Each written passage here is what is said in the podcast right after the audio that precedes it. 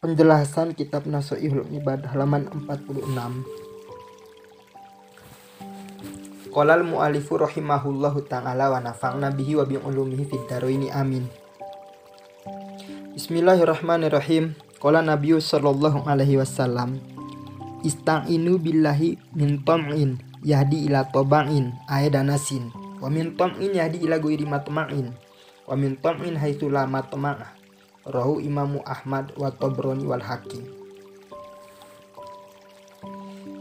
masih menjelaskan seputar salah satu penyakit hati yakni tamak Tamak merupakan tabiat pada kebanyakan manusia. Yang mana manusia itu amat mencintai harta, mencintai benda, mencintai jabatan. Naudzubillah, orang yang sudah dikuasai sifat tamak kerap kali mengabaikan hukum dan norma.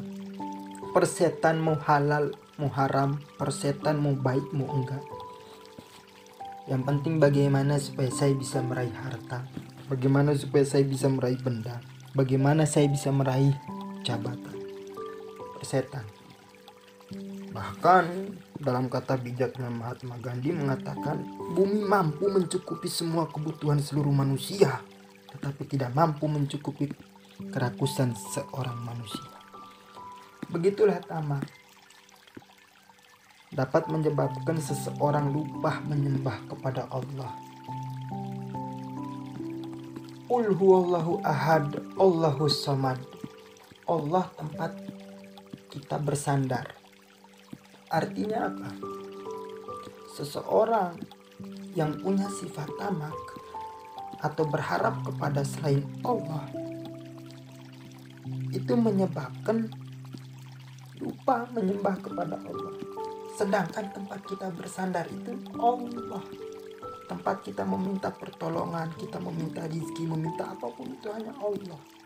Berarti tiap kali kalau orang sholat, ia akan budu, ia akan nasta'in. Hanya kepada Allah kita beribadah dan hanya kepada Allah kita meminta pertolongan. Bohong pengikraran tersebut.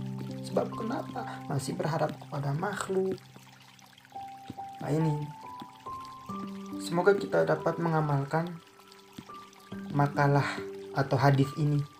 Nah, solusinya ini bilahimin tom'in yahdi ila tobangin aidanasin. Mintalah pertolongan kepada Allah agar kita terhindar dari sifat tamak.